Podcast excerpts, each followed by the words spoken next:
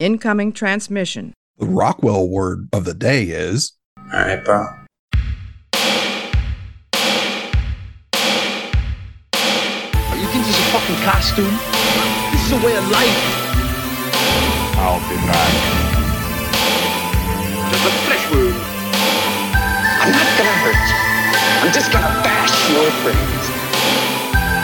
Take your sticking paws off me, you damn dirty ape! I'm sorry, Dave. I'm afraid I can't do that. It's alive! It's alive! It's alive! I guess everyone's entitled to one good scare.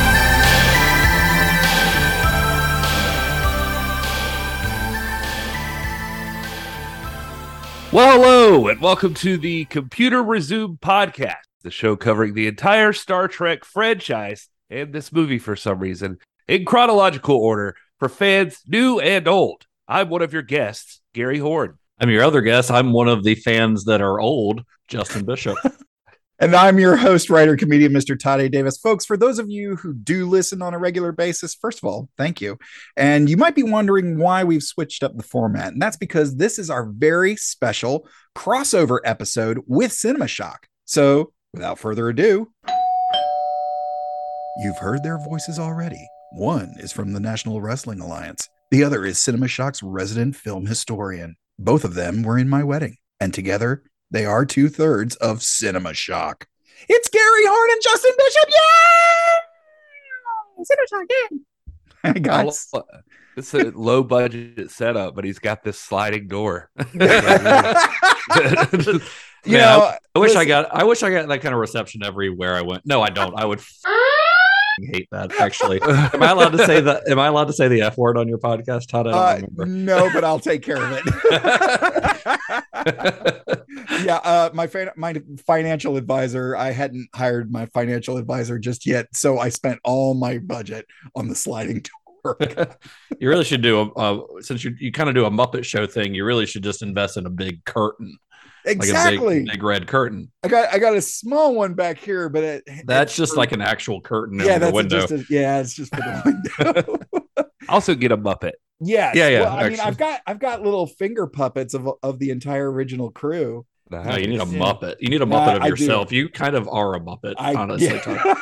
Wow. That's very true. You know what you should do is record video of this for YouTube, but everybody has to have one of those finger puppets. So it's like not actually us. We just the finger puppet. Finger puppet. Okay, of the 7 finger puppets I've got of the original crew, if you had to be embodied in video by one finger puppet, who would it be? I mean, I'm going to say Kirk every time. Kirk?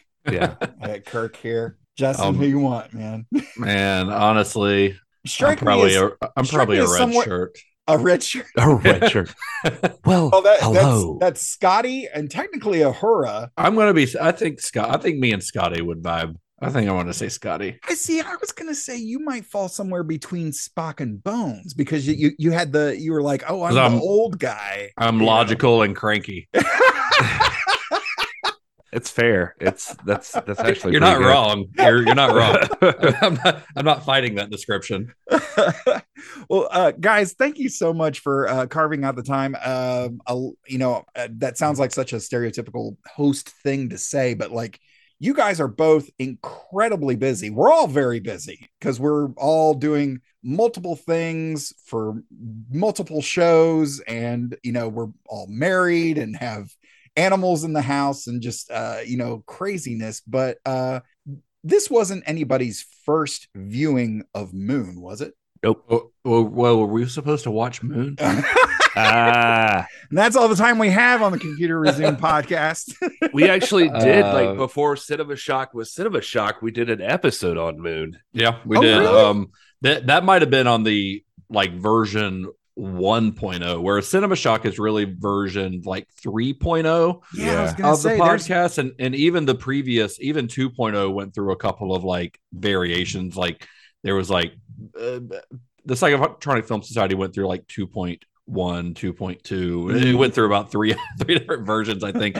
But I think Moon might have been on the like the original show, which Slice of Fried Gold. Yeah, which is thankfully all of that audio is lost to the internet ether because it is probably pretty terrible if I were to guess. But we were learning, you know, it was all helpful because you get better, you know. Yeah, but we did a Moon episode many years ago, so I've seen this movie quite a lot of times. Did either of you see this in the theater? I did. Yeah. Oh, you did? I did. What was did it hold up, you know, theater to home viewing? Yeah, I think so. I mean, I think it is a very visually very stunning movie that especially considering the budget of this movie. But I think the miniature work that they do on it holds up really, really well. And it does look really cool on the big screen. You can see the budget a little bit in some of the CG, but it's not a movie that I think is like a must see on the big screen kind of thing. Yeah. Like some of the movies that I think influenced it, which we could probably talk about later, I think are movies that, like, if you get a chance to see them on the big screen, do it.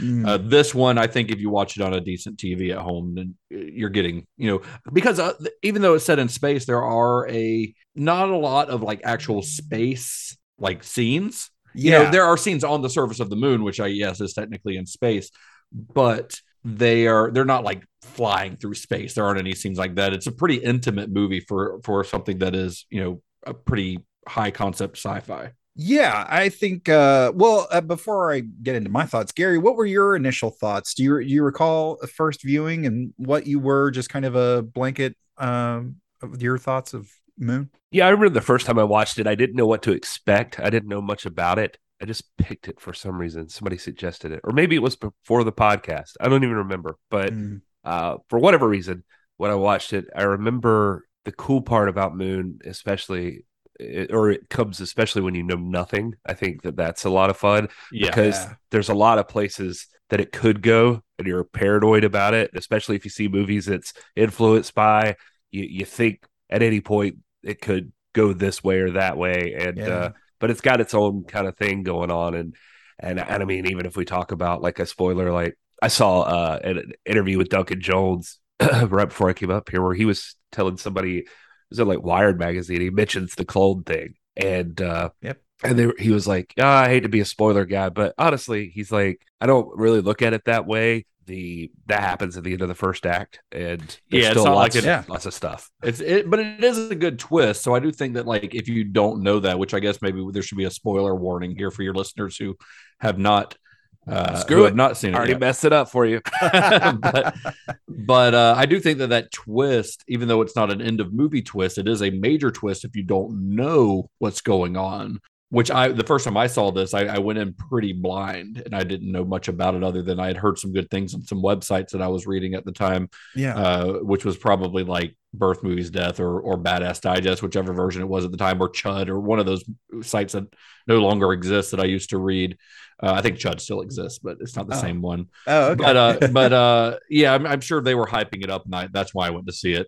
And I did not know that twist, even though it's not an end of the movie twist. It's still pretty impactful if you don't know it, you know, ahead of time. Yeah, I think so. I saw this. I bought it on Blu-ray, sight unseen. I didn't know much about it. I just knew that it was independent sci-fi starring Sam Rockwell, and he's such a force to watch on screen, no matter what he's doing, really. That I was like, dude, this is going to be fun. I love Sam Rockwell, and this movie really. He's one of those guys that, like, he is a character actor, and I get why he is mostly in character actor roles. Mm-hmm. He's not like traditionally like Hollywood handsome, you know, and he is quirky as well. But I always felt like he should have had a bigger career than he did. And I mean, he's been in very high profile stuff. He's been in, you know, Marvel movie. I still think they should bring him back. Yes, they should. I really do. I think Justin Hammer's a great character. I think he does a great job at that. I was going to mention that I think he saves that movie for me. He does. I mean, he's one of the best things about that movie, which is which is not hard to be. But well, you know what's crazy in this one? He plays Sam, like all the versions of Sam. Did you know that? Oh yeah, thanks, Gary. Yeah, no. Well, that's what I'm saying. Like in this movie, really lets him flex his muscles because he gets to be so many different things. He gets to be weird. especially at the beginning when he's like talking to himself and cussing, and you know, he's like got the woolly, caveman look because he hasn't shaved in a while. Yeah, but he gets to play like very tragic as well. Very tragic, especially once you get into what the movie's really about. Yeah, and then that when he's like kind of the version of him that's kind of deteriorating, like it's pretty sad, but it gives him like the ability to play such a wide range that you wouldn't normally get to play if you're only playing like one guy. You're absolutely right. I think for me that you talked about, the different versions that he gets to play, and the damaged version, and I'll say damaged inside and out. That moment where he asks to shake hands is so tragic, and just you're like, oh please, I find myself like oh please shake his hand, for the love of God, shake his hand. It's crazy. Like this time around, I was actually going to say that one of the things that stood out to me was, I don't know why this really, given everything going on, like you said, there are those little character moments. Him watching the video with his wife and seeing his daughter for the first time, for some reason I got really drawn into it. Like I was working and trying to do stuff, and I got drawn into that and watching him, and then I started thinking about and the way that doing this role, the way that he reacts in that scene where he immediately realizes that that's his daughter and starts saying, well, what happened to mommy? How did mommy die? Like that's because last time he saw his daughter, I guess, she was still young enough to like refer to her mom as mommy. And like now she's like 16 years old or whatever it is. Yeah. And it's pretty heartbreaking. Yeah. It really is. Very, very. And to see the new Sam, who's it's interesting to look at them when they're kind of fresh and see like, oh, they're clones, but it's not like they're acting the same. Like this one's kind of a little more artsy, a little more eccentric. This one's kind of all about the job and very much, he's almost very soldier-like. And I'd like to think this exists in the same universe as the film Multiplicity, starring Michael Keaton. Yeah, we didn't get the mentally handicapped one yet, but that's a few like clones down the line. The fact that you're saying you'd like to think lets me know that if I tune into Mute, I'm not getting my wish, that the Keaton clones fight the Rockwell clones, and so that was really what I was holding out for. If only. But I'm with you, Todd. I was actually thinking about it this time that he obviously he's sick and dying on one version of himself, but like the new one's like the younger. But I noticed it more as the fact that they are younger and older. I thought that he was even kind of playing up that like one's like kind of a wiser, like he's more laid back, about the situation and just trying to figure things out. The other guy's just like pissed off and just like. Yeah. What the hell? And well, I mean, that's really interesting, because one thing that hit me this time watching it was just the idea, like, what if you found out? Like, well, the first thing that you always think about, when at least the first time I saw this movie, is like, what the hell would you do if you found a body and it had your own face? Yeah. Like, what the like what are you gonna do? But this time it was more like, well, what if you found out that, like, what if you are the clone and you found out that all of your memories are not real? Like you didn't really live those, like that. Yeah. That is more tragic. Yeah, that's where the tragedy comes in on this, because that is like very Philip K. Dickian, just kind of like your life is a figment. It didn't exist. You just woke up.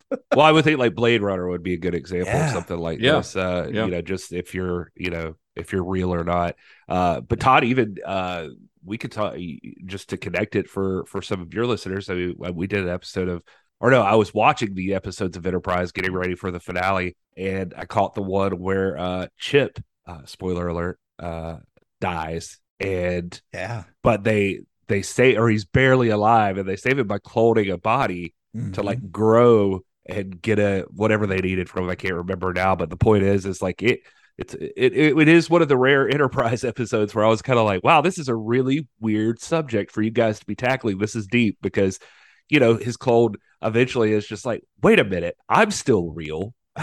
Why do I have to die now just to save this guy? Like it becomes this like moral quandary, and it's kind of interesting. Yeah. And I think that's kind of what Star Trek does best And I think that's what Moon focuses on, because you could easily get wrapped up in the energy crisis and how exactly they are harvesting helium-3 and the idea of the cloning process and all of that stuff. And, you know, the how much the Earth is reliant on helium-3 and all of the science behind it. But I think where this really succeeds is in those character moments. I mean, it is a character drama, but it's really the idea of this character dealing with the moral dilemma of and identity crisis of, I just found out I'm a clone. My point is to die mining these rocks, striving for a planet I'm not meant to ever return to. And all of those things are very Star Trek. Well, a lot of people don't know, Todd, that the helium-3 is actually, like, they're transporting it directly to the creation of warp cores. So this is like right before that. It is. Yes. The whole Federation is built on the back of these miners that died on the moon. Then they're going to run out, and they're going to have to explore other worlds and look for unobtainium, I think, to try to keep the Earth going. Sam Bell ends up going to the Romulans, and there's a Sam Bell with the Klingons, and there's one with the Andorians, and one with the Na'vi. Yeah, and wait. Yeah, absolutely. Well, as we've been discussing this movie for a few minutes now, and it sounds like we're all really into it, but when you look at a movie, you always have to ask yourself, who's behind the curtain and who do we blame? So Moon was written by Nathan Parker, English screenwriter. He is the son of late film director Alan Parker, who's been directly involved in a few notable works, like multiple Oscar-winning Midnight Express from 1978, multiple Oscar-winning Fame in 1980, Angel Heart, starring Mickey Rourke and Robert De Niro and Lisa Bonet from 1987. I think that was discussed on a podcast or something. Yeah, that's another lost to the internet ether episode. Although I still have the audio to that one. Okay. Yeah, that was Summer of 87 series. That's that movie's claim to fame, is that we did a podcast on it. Not that one of the Cosby kids is naked in it. Yeah. Well, and, I mean, you know, I'm not going to pretend I didn't see that, but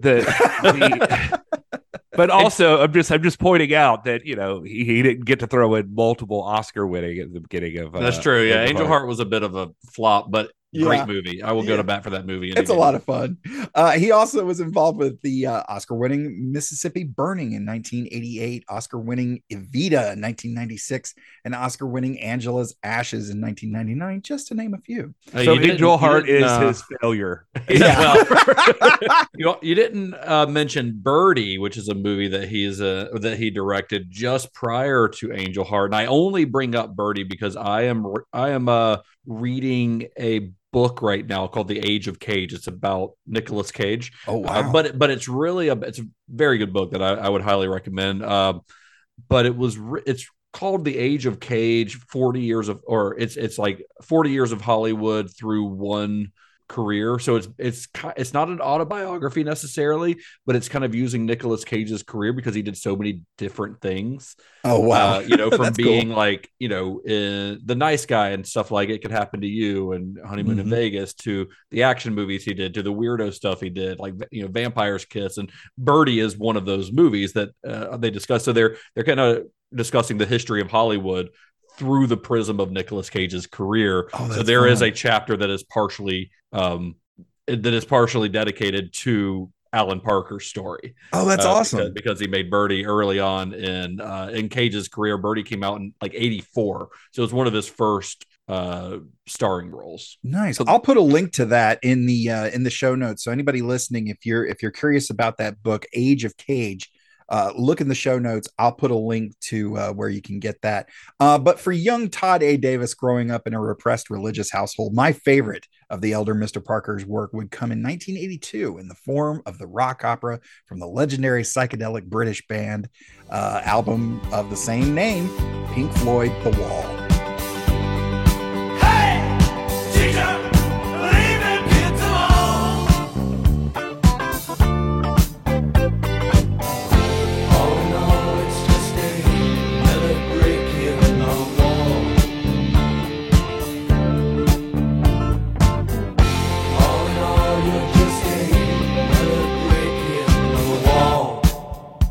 Moon was that. Yeah. Have you heard of that one? Yeah, it's good. And we're talking about Pink Alan Floyd? Parker. What's that? Pink Floyd? Yeah. Yeah. Is that a person? Yes, it's short for Pinkerton Floyd. Look at that.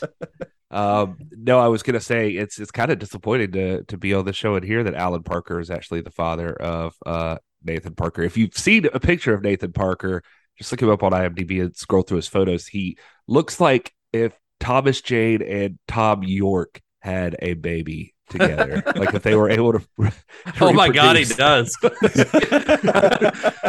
and whereas Alan Parker looks like your exactly what you think of when you think of a British film director. Yeah. That's just what he looks like. Oh my god, this guy does look like that. Is weird. If you scroll through those pictures, there's some for sure that looks like Tom Jane and Tom York. It's like, British. It's possible? British Thomas Jane. Well, Moon was directed by Duncan Jones, who was born in 1971. He is the son of British musical legend and pop icon David Bowie. In fact, Bowie's 1971 song "Kooks" from the album Hunky Dory is written directly to Duncan. Will you stay in a lover's story? If you stay, you won't be sorry, 'cause we believe in you. Soon you'll grow, so take a chance with a couple of kooks hung up on romancing. Jones' maternal grandfather was a United States Army veteran and mining engineer who ran a mill for the Cypress Mines Corporation, operating in and around the eastern part of the Mediterranean Sea. So I don't know if there was maybe a little bit of plot inspiration there or not. Do we need to tell anybody who David Bowie is? I think most people probably know. Did you know that Duncan Jones' middle name is Zoe? Yeah. So he's Zoe Bowie. Zoe Bowie. Duncan. Exactly. I think it's Duncan Zoe Haywood Jones is his full name. Yeah. Yeah. And he went through a couple of different phases of, being called different things. And of course, being recognized as different names in the press and things like that, as the son of a pop icon probably would. Yeah. Among a few others, the lion's share of the acting was done by Sam Rockwell. Sam was born in 1968, making him just 2 years older than Duncan Jones. And he received his first on-screen credit in The Equalizer, season 3, episode 13, The Child Broker. That's from 1988. That's the one with Queen Latifah. That's the one with Denzel, I think. Yeah. No. At first, when you said The Equalizer, I was like, there's no way that was his first movie. Then my brain went, I don't remember him in that movie. Yeah. For those of you who don't know, The Equalizer is a very old show.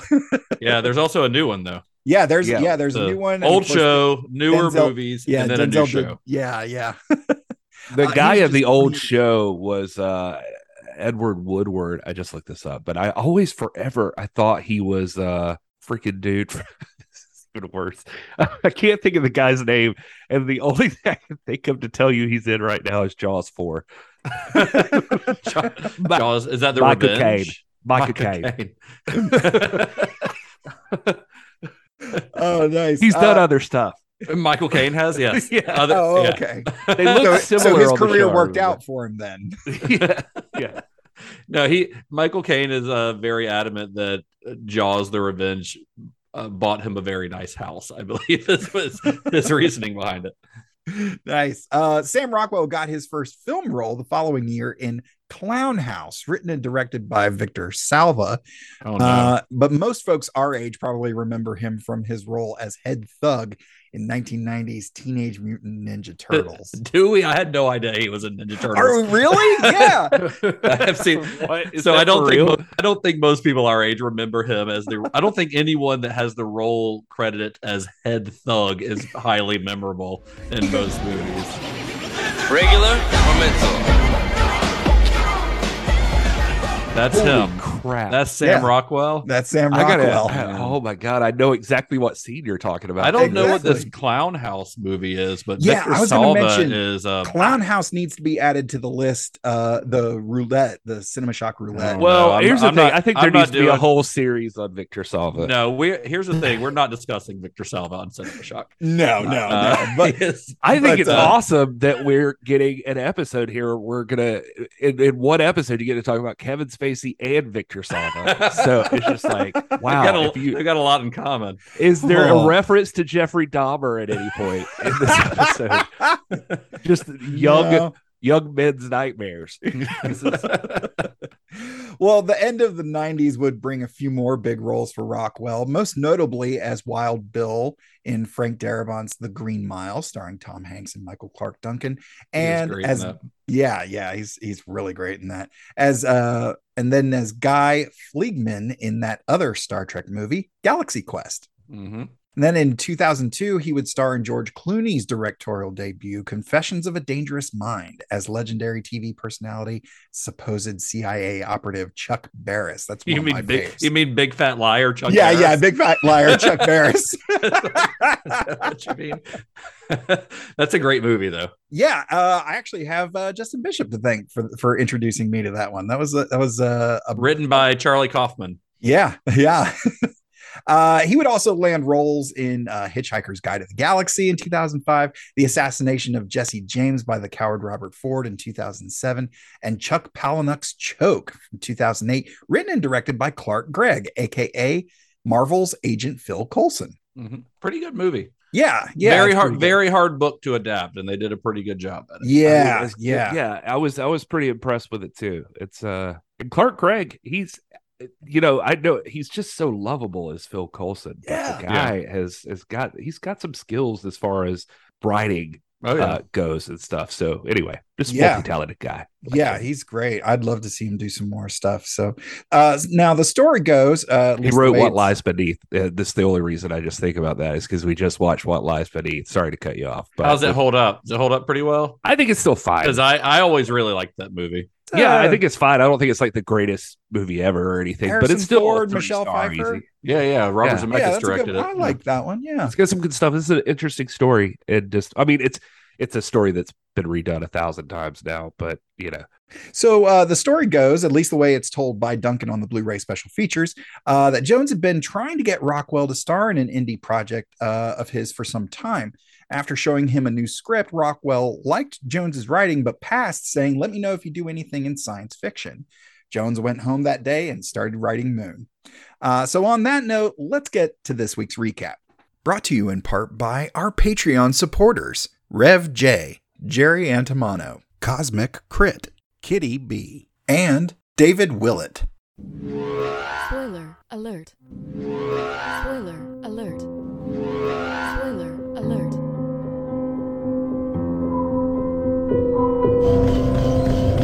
Sam Bell reporting to Central. Everything running smoothly. Over and out. Rock and roll. God bless America.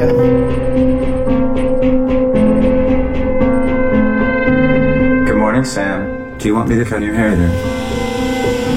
Lunar Industries remains the #1 provider of clean energy worldwide due to the hard work of people like you.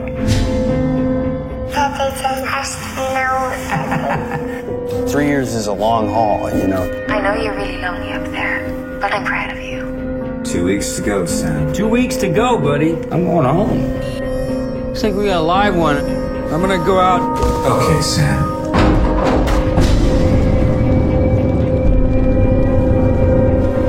Leaving Sarang working perimeter.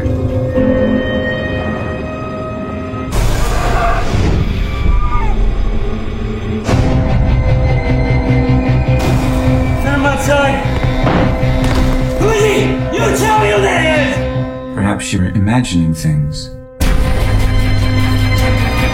What's going on? Where did he come from? Why does he look like me? You've been up here too long, man. You've lost your marbles. 2 weeks. I don't understand what's happening. This is my mind. I want to go home. I know.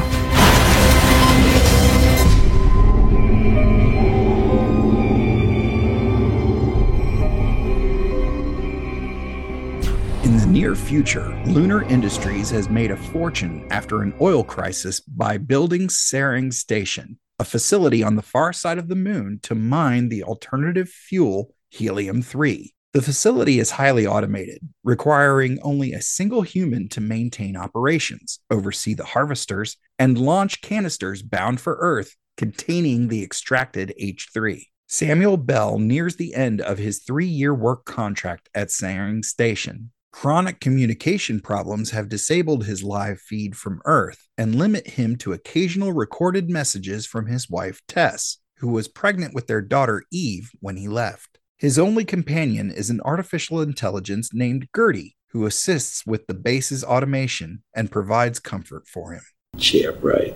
2 weeks before his return to Earth, Sam begins to suffer from hallucinations of a teenage girl and a bearded, disheveled man. One such image distracts him while he's out recovering an H3 canister from a harvester, causing him to crash his lunar rover into the harvester. Rapidly losing cabin air from the crash, Sam falls unconscious. Sam awakens in the base infirmary with no memory of the accident. Whoa, that was close. He overhears Gertie having what appears to be a live chat with Lunar Industries management. Through another recorded message, they order Sam to remain in the base and inform him that a rescue team will arrive to repair the harvester. Yeah, right. Suspicious, Sam manufactures a fake problem to persuade Gertie to let him outside. He travels to the crashed rover, where he finds his unconscious doppelganger. He brings the double back to the base and tends to his injuries. The two Sams start to wonder if one is a clone of the other. After a heated argument and physical altercation, Gertie reveals that they are both clones of the original Sam Bell. Gertie activated the newest clone after the rover crash and convinced him that he was at the beginning of his 3-year contract. Gertie confirms his memories of his wife and daughter are implanted.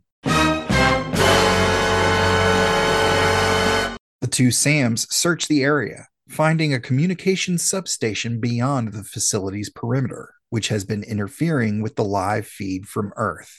Gertie helps the older Sam access the recorded logs of past Sam clones, showing them all falling ill as their contract expires. Later, the older Sam discovers a secret vault containing hundreds of hibernating clones.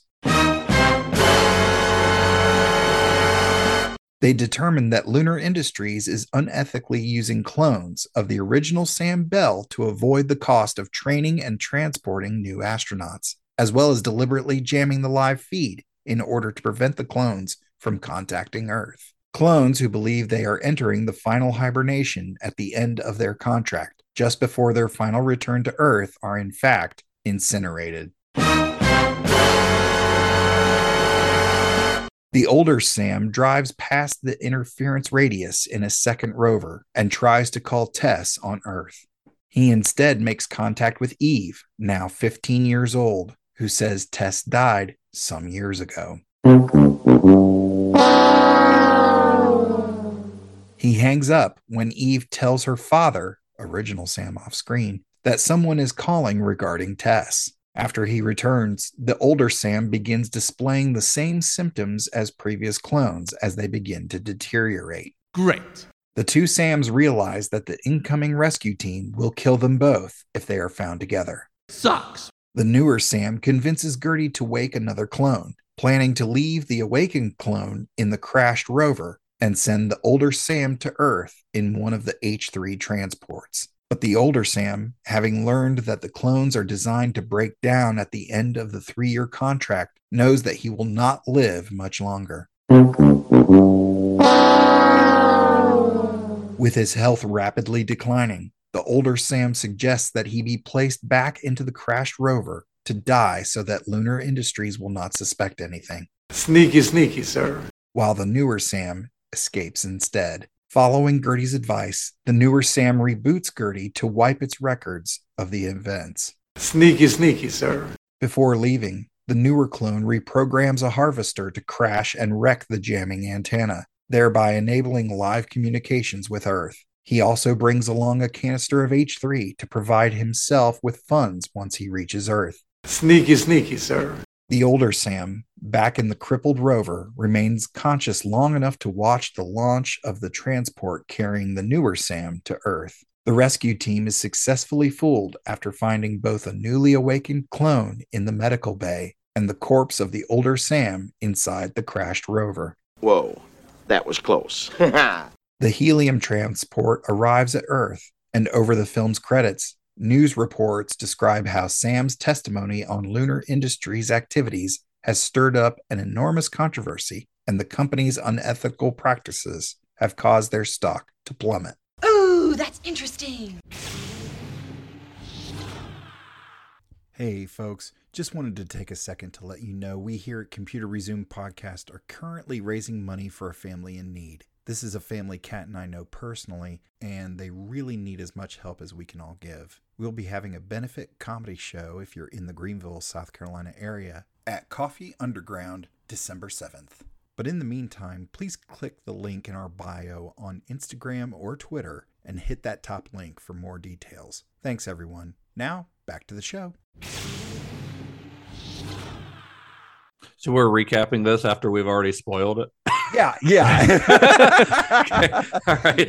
This is part of the fun of having you guys on here and kind of introducing more of my listeners to Cinema Shock is because our discussions are full of facts and fun. Like, we have a really great conversation.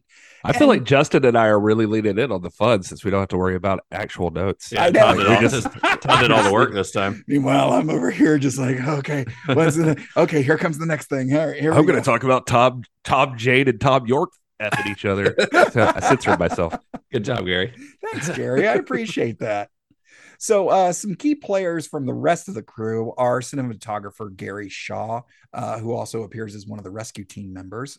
He would also come back for Jones's follow-up, Mute. And then we've got film editor Nicholas Gaster, who also edited Neil Gaiman's Mirror Mask, directed by Dave McKean. And have you ever seen Mirror Mask? I have, and it's really wild. Enjoy it. It's wild. It's pretty cool. Like not many people. Be careful what you indulge in. Pharmaceutical wise or inebriate wise before you sit down to watch it, because it's a trip, man. This is the one with Leonardo DiCaprio where we plays two guys like the man in the mirror mask. Yeah. Oh boy, that's all right. Somebody on the internet get on that. And then we've got some music from Clint Mansell.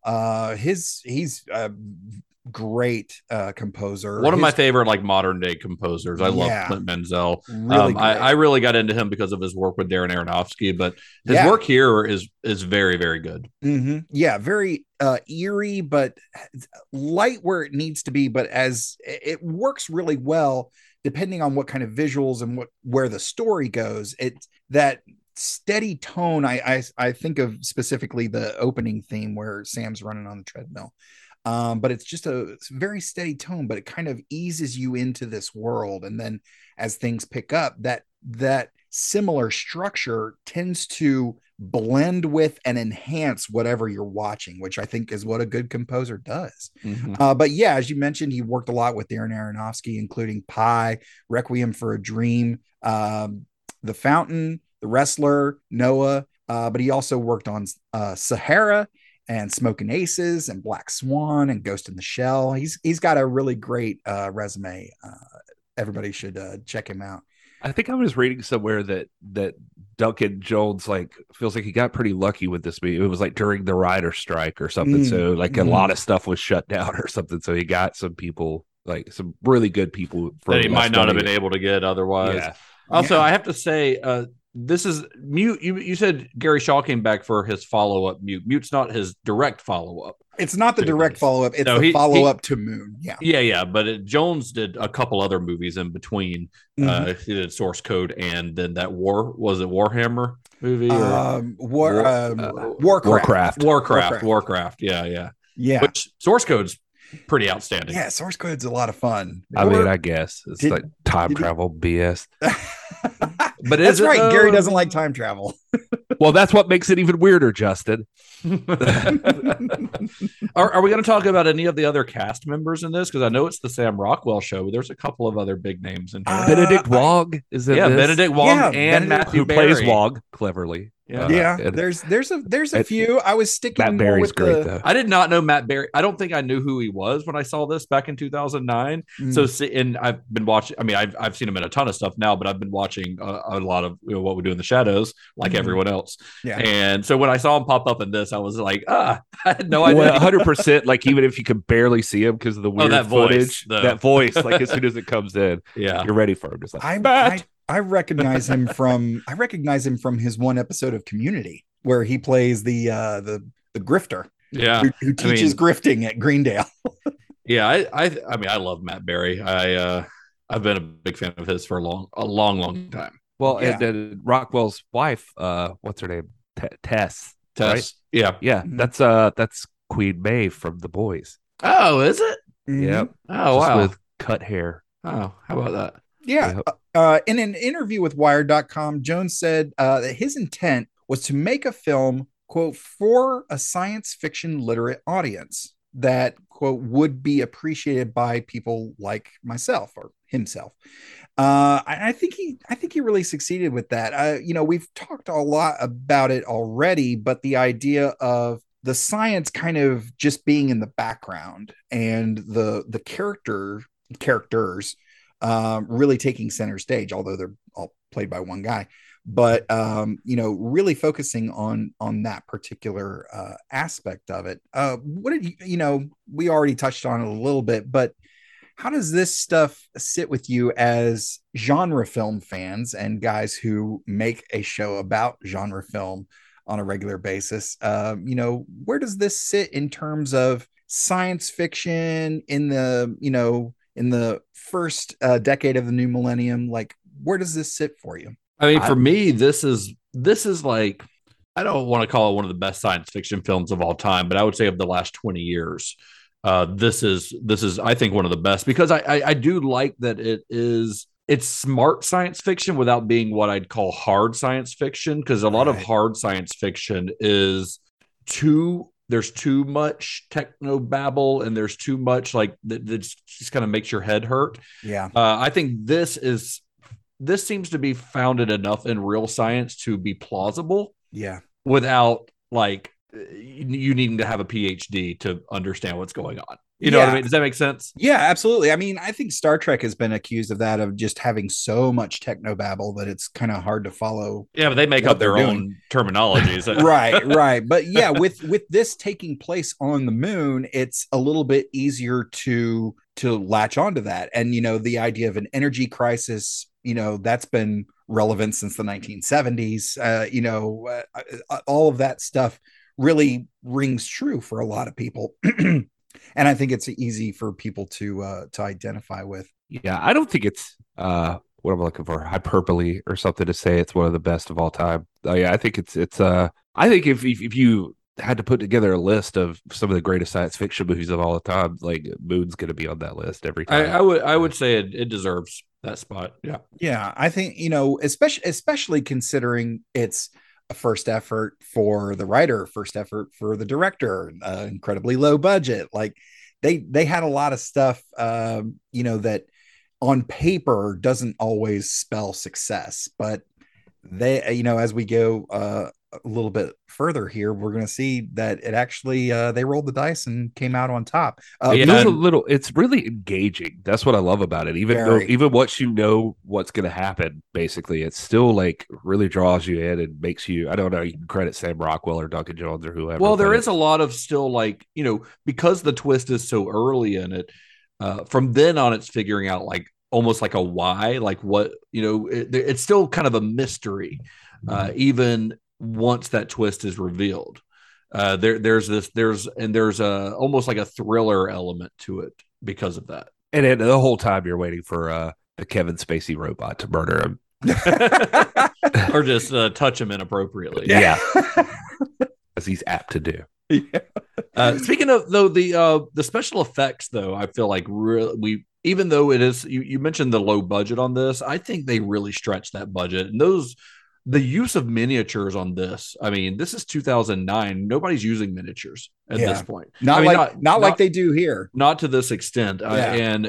I think it makes it look really good. I think that's the only way they could have achieved that on a $5 million budget, because if they had tried to CGI it, it would look very dated now. Yeah. The little bits of CGI that you do see, like the harvester when it's kicking up the dirt and stuff, that's all CGI. Mm-hmm. And you can very easily tell because it is dated, low budget CGI. When it hits the tower, it's a little funky. Yeah. Yeah. But like the vehicles themselves still look really amazing, I think. Yeah. And I think, from what I read, the few different sources that I read, it was basically like, look, Duncan Jones, actually, it was to his benefit that he came from the world of commercial film directing, because he knew how to stretch a budget and, make something very small look very big and expensive. And it really shows in every frame of this movie. I mean, even the sets were reclaimed from the Red Dwarf movie that never got off the ground. They were actually able to cobble those together for an actual set, like the base that Sam Bell is in the entire time. They built that to scale in a warehouse, and that's where they shot. Like, they had the cameras inside the base. It wasn't like a modular thing where they could take it apart and move the camera wherever they wanted. If there was a wall there, you had to figure out a way around it. Now, they did cut some holes where it just wasn't feasible otherwise, but for the most part, like, they're in there with the camera, with Sam walking around. And I think that's great. It lends to the authenticity. It lends to the very tangible universe that Sam is inhabiting. Moon premiered at the 2009 Sundance Film Festival and would be released in the US and the UK later that summer. It won 18 different awards, 3 going to Parker, 9 going to Jones, and 2 going to Rockwell, and got 17 other nominations with a budget of just over $5 million. As of today, according to boxofficemojo.com, Moon has a worldwide gross of just over $9.7 million. So they about doubled their money, which is pretty great. Yeah, 9.7 million isn't, you're not breaking any records by any means. Most movies have to hit about 4 times that opening weekend, or they're considered a failure. But especially nowadays. Especially now, but very small budget, like you said. And I feel like most people who have seen this movie discovered it on DVD or Blu-ray or some form of home video streaming. I mean, it's on HBO Max. That's where I watched it today, even though I have it on... I think I only have it on DVD, and I think that's probably why I watched it on HBO, because it was higher quality than my DVD. But most people have discovered it on DVD or Blu-ray, and that doesn't factor into that 9.7 million. So it's definitely been a very successful independent film. Yeah, absolutely. A follow-up film containing an epilogue to the film's events, Mute, was released in 2018 and is available now on Netflix. And a third installment, a graphic novel called Maddie, Once Upon a Time in the Future, was released in 2020 from Z2 Comics. I have a link to that in the show notes if anyone is curious to pick up a copy. Mine just arrived a few days ago. I'm looking forward to diving into that. Have either of you watched Mute? I haven't. Not yet. I haven't either. And I remember the lead up to it being very excited about it, because it was like set in the world of Mute, but it's not a follow up to this story. It's just set in the same universe. But it had a good cast: Alexander Skarsgård and Paul Rudd and Justin Theroux, like people I like. Yeah. But then as it came out, I just remember the reviews being absolutely atrocious. Ooh. like people, I mean, not just like middling, but like very, very bad. It's at a 2.2 on Letterboxd as of right now, which is pretty unfortunate. It's like I so that kind of killed all of my like desire to watch it, because if it's one thing if it's sitting at a 3 or 3.5 or something on Letterboxd or whatever, but when it's that low, like that many people hate it. Yeah. Like, do I want to waste my time with it? Yeah. I'm the same way, and I'm one to put myself in some crappy movies and watch, but it looks very much like he's really leading into the Blade Runner thing and Mute. Yeah. And it's set on Earth, I believe. Mm-hmm. Yeah. I read that Rockwell does make a little cameo in there as a follow-up or whatever, but but none of these stories, even the graphic novel, I don't think have like a direct connection to each other. Set in the same universe. Just in the same universe. Yeah. Which he builds a great universe just in what we get from Moon. So it makes sense to want to explore that. I'm not sure what went wrong with Mute since I haven't seen it, but I don't know. Maybe I'll get around to it one day. Yeah, or I'll go watch it and report back on Cinema Shock. How about that? Sure, why not? Roger Ebert gave the film 3.5 out of 4 stars, saying Moon is a superior example of that threatened genre, which I think was what Justin was driving at. Hard science fiction. I think you actually used those exact words, Justin, which is often about the interface between humans and alien intelligence of one kind or another, including digital. The movie is really all about ideas. It only seems to be about emotions. How real are our emotions anyway? How real are we? Someday I will die. This laptop I'm using is patient and can wait. Sounds like Roger Ebert had a an identity crisis or like a midlife crisis while writing this. 2009. It was probably there when he was suffering from cancer. Just about. Oh yeah. Yeah. So he would have been actually speaking via a computer because he could no longer speak. I don't know. I mean, I'd have to look at the time frame on that, but I feel like that's around that time that he was having some trouble. Bit of a dark place to begin with. I mean, he passed away in 2013, so this would have been 4 years before that. So that he was probably like relying on a computer. That probably kind of hit him pretty hard. Jeez Louise. So as I mentioned before, with these Star Trek adjacent episodes, I always like to get into some of the little finer details, usually the theme and the aesthetics here. The themes that I were able to glean from this are the ideas of, loneliness and isolation. I spoke earlier about the moment where he's asking to shake hands, like such a small, simple thing. And I found myself just really pulling for him to get that handshake.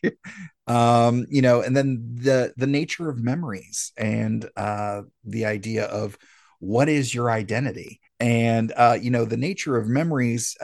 Going through law enforcement training, they put us through this thing where something happens, usually in the classroom, something shocking, something jarring, and then they say, okay, everybody take out a piece of paper and write a report.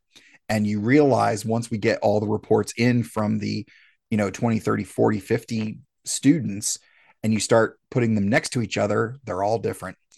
And it's like, this happened just a few minutes ago. But, for someone who's had memories implanted, how real are those memories? To Sam, they are very real. In fact, they help solidify what he perceives to be as his identity. You guys have any thoughts about any of the themes presented here in Moon? Well, I just think, just basically what you're saying, like just some of the DNA aspects of the cloning. Like if one Sam masturbates another Sam, is that really like a gay thing, or is it you're just like pleasuring yourself? And this is a PG rated show, Gary. The thoughts and feelings of Gary Horn do not necessarily reflect the thoughts and feelings of the Computer Resume Podcast. I wasn't knocking it either way. He's just posing a question. It's just a question. It's a philosophical question. Let's take it down a notch. What about, how sometimes when you go poop, you don't realize how bad it stinks until you walk out, somebody else goes in, and then it like hits them hard because I think you're used to it, or it's not as effective. Does that happen between the two clones, or does one clone walk into? Well, do you think that they both have the same poop smell? That's what I'm wondering. If they're all eating roughly the same planned diet with the same genetics, and would it? I mean, and not even if it was exactly the same poop smell, Like, would they recognize it as well? When they walk in after the other one went. The older Sam, his body's breaking down, so I imagine his. Oh, he's got the. He's very ready. He's eating mostly pudding. No, when you have like a cold or flu, and you've got a bunch of medicine in you, and you get those like medicine farts, like. Like his teeth were falling out, dude. He gets into a soft stool towards the latter few years. But I mean, I think that to your point, Todd, Gary referenced the replicants in Blade Runner earlier. Yeah. And I think if to me, I think one of the biggest themes of this is the kind of the idea of identity, like what makes you, mm-hmm. and I think that's a big theme in Blade Runner. I honestly, if I had to give one criticism to Moon, and this is nitpicky, but I think that it could have explored that a little bit more. I think that it could have dug into that a little bit more. I think the premise of this movie opens up the door to really explore that, and he doesn't quite go as far as he could with that. But yeah, I mean, I think it's a very interesting, very, philosophical theme that I think that's the kind of thing that you get in good sci-fi. I think we've talked about this even on Computer Resume, like science fiction more so than just about any other genre is a really good way to discuss, real issues, whether they be, practical or philosophical, in a way that's a little more palatable to people, I think. Than if it were just straight drama, and I think that we'll get into further viewing, I think here in a minute, and I'll bring up some other examples I think that would work, but I think that's what Moon is doing. It's using the sci-fi tropes to dig a little deeper. Yeah. I think it's easier to discuss race issues when the skin colors are blue and green, as opposed, it's. Somehow, I thought you were going to say if one of the Sam Rockwells came out black or something. No, speaking about sci-fi in general, the father of this one. Wait, what a minute! But it's interesting to think about too. Like even Samuel L. Rockwell. Ian Malcolm talking about chaos theory, like how hard must it be for I don't know who's mixing everything, like Gertie or whatever in there, but to get the exact same clone. And I guess you just insert the memories, but what about the other aspects of DNA? What about your soul? Like all of these things. What other kid? What if does he always come out exactly the same, or is the next Sam alt right? And it's just really weird. Yeah. Well, this is a nitpicky detail, but looking at the character Sam's got a tattoo. Did they have to painstakingly recreate that tattoo? Is it part of his genetics, or did they go in and tattoo every single one of those clones? Does the second one have a tattoo as well? I believe he does. Oh, that doesn't make any sense. What if he that didn't? Seems. He shouldn't. Tattoos are not genetic. It's something that's in. Well, if you're but he's saying like with the robot, like Gertie have been there with a freaking tattoo gun. Yeah, but that just seems like that seems like an inappropriate use of government funds, honestly. Yeah, like they should not be wasting. If you think about it, Sam's got those memories, and he got that tattoo when he was 19. Yeah, okay, and he's gonna be like, "Where's my tattoo?" Could they not have just plucked that memory out? It seems as though they could choose certain things. Well, if they could easily just pick and choose what memories they're implanting, then seems like you would just, get real hardcore about just making him a really good worker. And, this whole thing, not worry about his freaking wife or whatever. You can't take away then you're taking away free will. Yeah, and it probably is motivation, I guess. Yeah. But the idea of free will.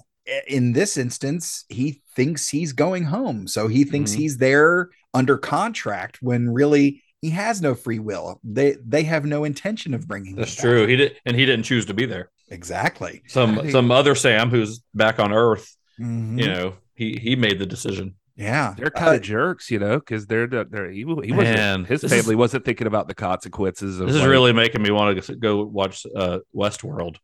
Honestly. Yeah. This is the same kind of stuff that they talk about on there. Yeah, like you created life, like you're and it. These guys just wanted a paycheck. Sam and his wife, they just wanted a new house on the beach, and he was like, "I don't care. I'll give a sample." And he could make some baby Sams in a lab somewhere. I don't know how they cloned him. I just assume he. I'm sure there was a lab. I'm sure there was a lab involved, and jizz, I believe. Yeah, I was gonna say. I think maybe I just like bringing everything back to masturbation in some way.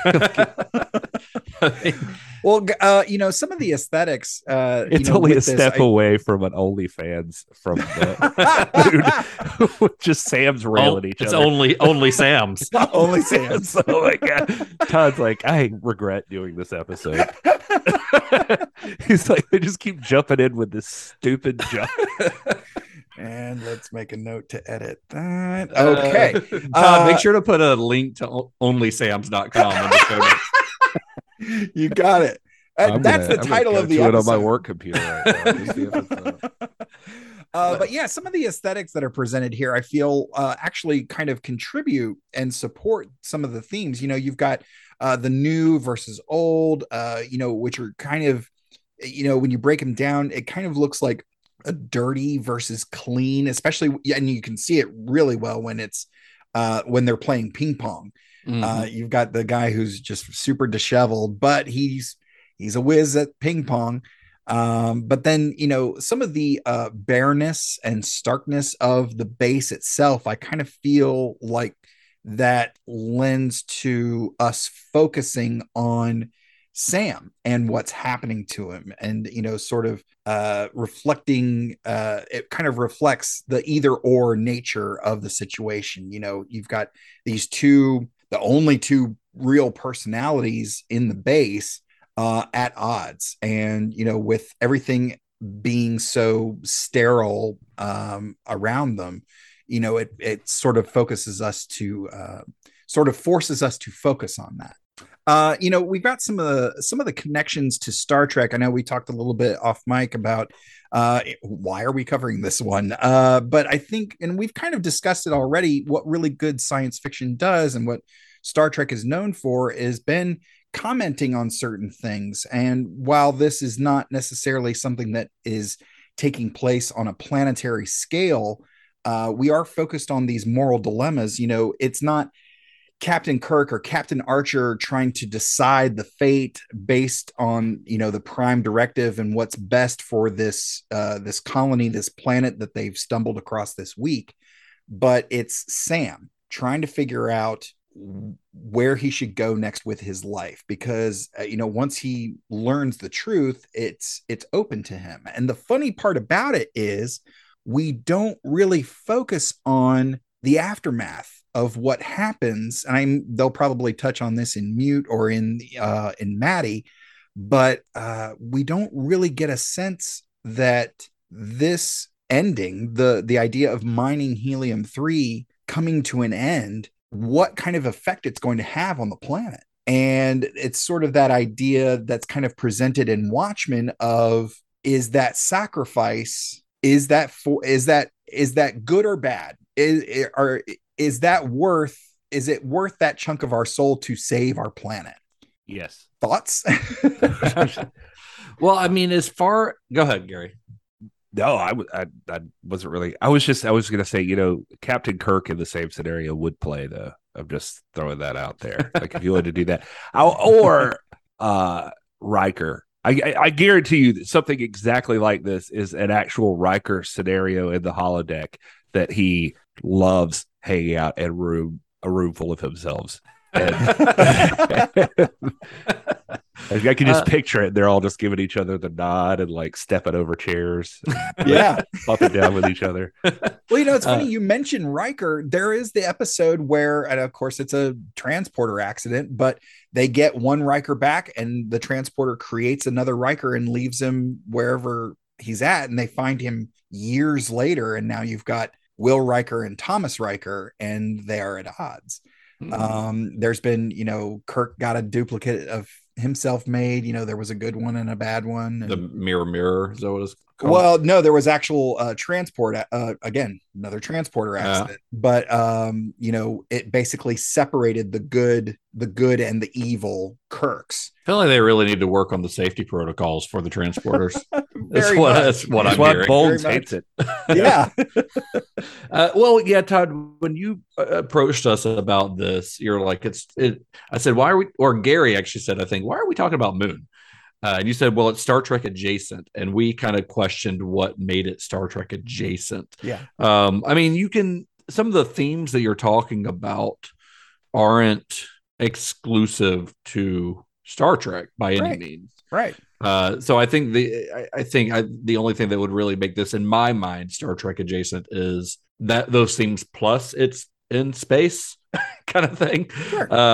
But to me, this feels like a lot of other sci-fi movies, but not Star Trek, because I think that's an aesthetic thing. I think it's a setting thing. Yeah. Because this is much more on the, I don't even want to say 2001, because 2001 is a little cleaner than this, but almost like that gritty, like aliens, that lived in future. Yeah. Which is very much the opposite. I mean, they were actively working to make it the opposite of the sterilized Star Trek universe where everything's hunky-dory. Yeah, I think you're absolutely right. There's a David Bowie album that I just referenced. So. Yeah, nicely done. But yeah, I think you're right. I think where I was focused on with Moon being Star Trek adjacent, I think more applies to newer Trek, where we've still got big casts. You've got a ship full of people, but I feel like the stories center more on an individual, whereas in the TNG era and certainly in the TOS era, it was kind of the freak of the week. It's an ensemble cast, but with new Trek, I feel like we get a lot more individual character focused episodes where it's, especially, with it being so serialized, we get to see the ramifications of different adventures or mishaps, whatever, play out over time. Mm-hmm. And I think seeing this with Moon and seeing these things, aesthetically and setting wise, they are worlds apart, but I think at their core of discussing these types of moral dilemmas is where it stands right next to Star Trek, I think, in my mind. I see where you're both coming from, but I think I probably lean a little with Justin that just like Blade Runner does this similar thing, and right. I think this feels more like Blade Runner and that kind of thing, and I don't know what Duncan Jones. Like I know he was apparently connected to or rumored for Star Trek 3, like in the J.J. Abrams verse, or one of the Kelvin verse. He also had I saw a tweet about The Next Generation, so I know he's watched it, but he seems more interested in those other kinds of movies too, like Ridley Scott kind of stuff. And he talks about how like he loved Ridley Scott, and I forget who else he referenced, but wanting to make more movies like they did, because they're not doing it anymore. And, but I mean, the other thing I thought about when I was trying to think about Star Trek in my head is that like, I'm like, this future is a lot different than Star Trek too, because this is strictly, I ain't trying to get all political here, but this future is like a very like capitalism run amok kind of future. Oh yeah. Absolutely. The idea. And so, Star Trek is like the opposite of that. Yeah. Like their future is very hopeful and like everyone's working together. And this is like, no, man, we figured out a way to Star Trek get this one dude to like use him up as much as we can. Star Trek's a socialist future almost. Yeah. That's been noted in many different places. Yeah, for sure. So, fellas, let me ask you this: if we were to take Moon to someone who's a big Star Trek fan and has never seen it, never seen Moon, is this essential viewing for that person? Is this something that, like I said, if they've never seen Moon, it's kind of like, hey, I know you like all the deep philosophical stuff about Star Trek. I think Moon's going to be right up your alley. Is this essential viewing? That's the weird question. I don't know if I'd call it like essential viewing, but I think they would like it. Yeah. I think anybody that watches Star Trek would probably appreciate this movie. Mm-hmm. I think that it's not essential viewing because they're a Star Trek fan. Right. I don't think that I would I don't think that anything about this would make me go, man, my buddy Todd, who likes Star Trek, would really dig this movie because I know he likes Star Trek and there are some stars in the sky. and Sam Rockwell do be trekking across the moon here and there, getting up with them harvesters. But I do think it is essential viewing if you're just into sci-fi in general, because we said this at the beginning of the episode, but this is one of the best sci-fi movies, of at least the last several decades, if not of all time. So that makes it essential viewing for a sci-fi fan. Now, are all sci-fi fans Star Trek fans? Probably not. Yeah. And not all Star Trek fans care about other realms of sci-fi, so that's hard to say. But I'd say not all Star Trek fans are fans of all Star Trek. That's very true. Yeah, that's very true. They're better. They're not as bad as Star Wars fans, though, to be honest. I think that's the question to ask: is which fans are worse, Star Trek fans or Star Wars fans? I'm gonna say Star Wars fans. I'm gonna say Star Wars fans. I don't know of any great examples right off the top of my head. I'm sure it exists of like Trek fans like really going in on actors to like try to destroy them. If a black character gets cast in Star Trek, they're not sending them death threats. Yeah, you know? Yeah, that's true. Yeah, so I would say Star Wars fans are worse. Yeah, that's fair. I'm a Star Wars fan, but luckily I'm not one of those Star Wars fans. Yeah, just hopefully at least the Star Trek fans keep hopefully the underlying philosophy of Star Trek. You know, like we're all better together. Exactly. Well,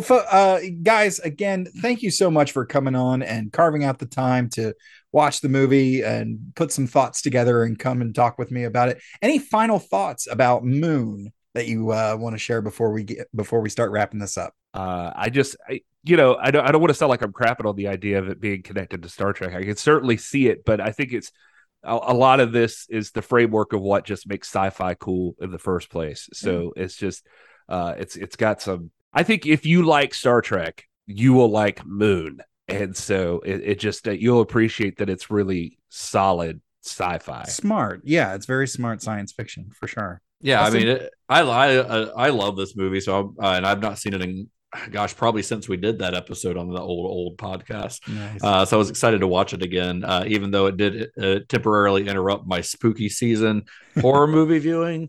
So I'm a little thrown off now. I already had to watch Crime Wave this week. I'm joining the Film Trace guys again on their show, and I'm recording this weekend. I gotta watch. So now this week, my spooky season's thrown off with like this movie and Harold and Maude. Wow! Nice.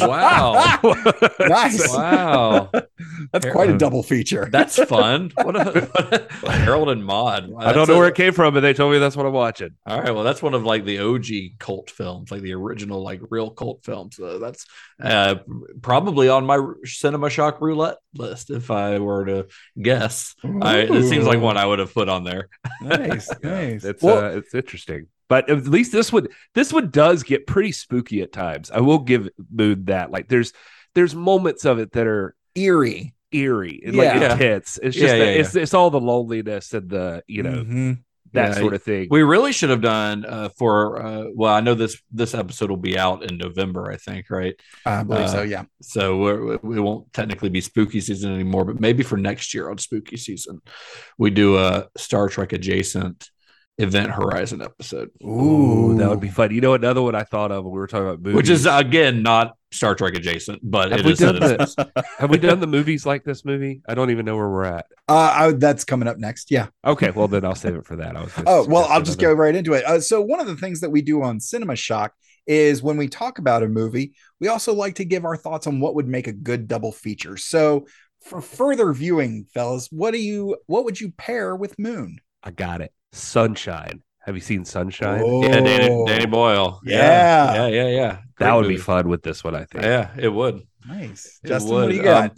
The ones that I thought of, I mean, I keep thinking of Blade Runner now because we've talked about it so much. Right. But the first one I thought of was Solaris, the Steven Soderbergh version. Yeah. Produced by James Cameron. Go listen to our series on James Cameron over on Cinema Shock. Yeah. We actually talk about Solaris very briefly in that, but it came out a few years before this, but it's another like philosophical science fiction movie, although it shares its DNA with, I think, 2001: A Space Odyssey a lot more than it does something like Blade Runner, at least visually. It's a little slower moving like that, you know? The other one I thought of was kind of in that same vein, actually, like a sci-fi that really makes you think. It's Christopher Nolan's Interstellar. Nice. Oh, that's a good one. Yeah, that's solid. So those are the ones I thought of. I think that they just kind of those two actually, Solaris and Interstellar, would actually make a very good double feature too. Yeah, you can always throw 2001: A Space Odyssey in here because you could throw 2001: A Space Odyssey as a double feature for literally every sci-fi movie that's been made since then. Yeah, pretty much. And you could be like, hey, this is our theme today is we're going to show you a sci-fi movie, then we're going to show you the one that inspired it. Yeah, always 2001: A Space Odyssey. You could do a remake of Wrath of Khan. con and it be sort of like this movie, just like con, like just being on the, just stranded out in the middle of nowhere. Oh, for sure. Well, for my further viewing, I think I'm going to stick with the idea of the independent movie, smart science fiction, and Gary's going to hate it, but Primer. I love a good time travel movie, and Primer's one that Gary liked. Oh, is that one you liked, Gary? I thought they did as good as you could do, like trying to keep up with all the crap that they did. I actually, it came to mind earlier, not to jump ahead with what you're saying, Tom, but it came to mind earlier. I almost brought it up when Justin was talking about sometimes sci-fi could be too heady. Primer, for some reason, it walks a fine line. It does, yeah. But I feel like it almost crosses over that line. Yeah. But I mean, and it's early on, like I don't think the credits are done rolling yet, and they are already like hip deep in some next level technobabble. And if you can hang on through that, it's very like you're in for a wild ride. You very much have to be paying attention, but they explain it enough to where you understand what's happening with it. And even if you get lost for a moment, you kind of like get right back on track with that one. Right. Because they do keep coming around to how this time travel works. And yeah, it's a really cool movie. Yeah. Oh, Arrival. How about Arrival? That's a really good one. The Charlie Sheen movie. Yeah. That's actually, I actually like that movie too. I rented it a lot when I was a teenager. Folks, next week we will be joined once again by U.S. Army veteran and stand-up comedian Patrick Cunningham for the beginning of our next step in the Star Trek chronology with Star Trek Short Treks Season 2, Episode 1, Q&A, and Season 1, Episode 3, The Brightest Star, which of course are available exclusively on Paramount Plus. Fellas, let's hit him with the promotions and the plugs. What do you got, Gary? I'm at This Is Gary Horn. You should follow me there. And if you like professional wrestling, I don't know why you're listening to this podcast, but you can follow the NWA, the National Wrestling Alliance, at NWA. Justin, how about you? Aren't you involved with a podcast or something like that? Yeah, I am one of the hosts of the Cinema Shock podcast with these two fellows. I didn't forget it. I was just letting you take that one. Thanks. I appreciate it, because that's my only job. I don't have another podcast. I do Cinema Shock. That takes up plenty of my time. Yes. So Cinema Shock, though, we've plugged it here on the show before, so longtime listeners will have heard. I'm sure Todd probably mentions it now and then on the show. But for those who don't know, it is the three of us talking about a movie, a single movie every episode. Very in depth on the creation of the film, a version of kind of what Todd did on this episode. We barely. Well, this Justin this goes much deeper than I do. Yeah, well, that's why our episodes are 3 hours long and yours are not. I saw we have our Discord, and I saw like somebody today said they were like somebody put something in the trailers or something about the movie, and Kurt said, I'm sorry, I don't have time for movies. I have 3 hours of Cinema Shock to listen to.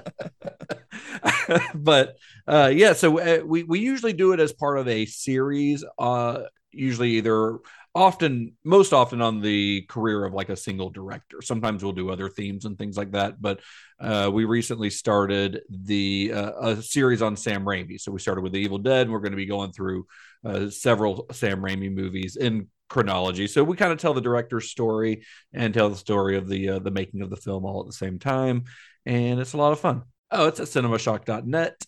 It's also on, all the podcast things, Apple Podcasts, Google, Spotify, Stitcher, Overcast, Player FM, iHeartRadio. It's Pandora.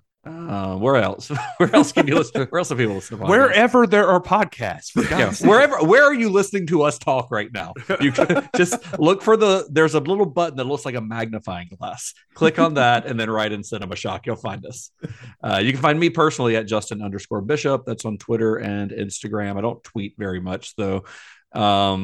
So really Instagram and Letterboxd are probably your best bets for following me. The podcast is also on Instagram and Letterboxd and Facebook and all that. And I am at Mr. Todd A. Davis on all of the socials. Thank you so much for listening from all of us at the Computer Resume Podcast. And until next time, may the wings of liberty never lose a feather, and be excellent to each other. Beam me up, Johnny.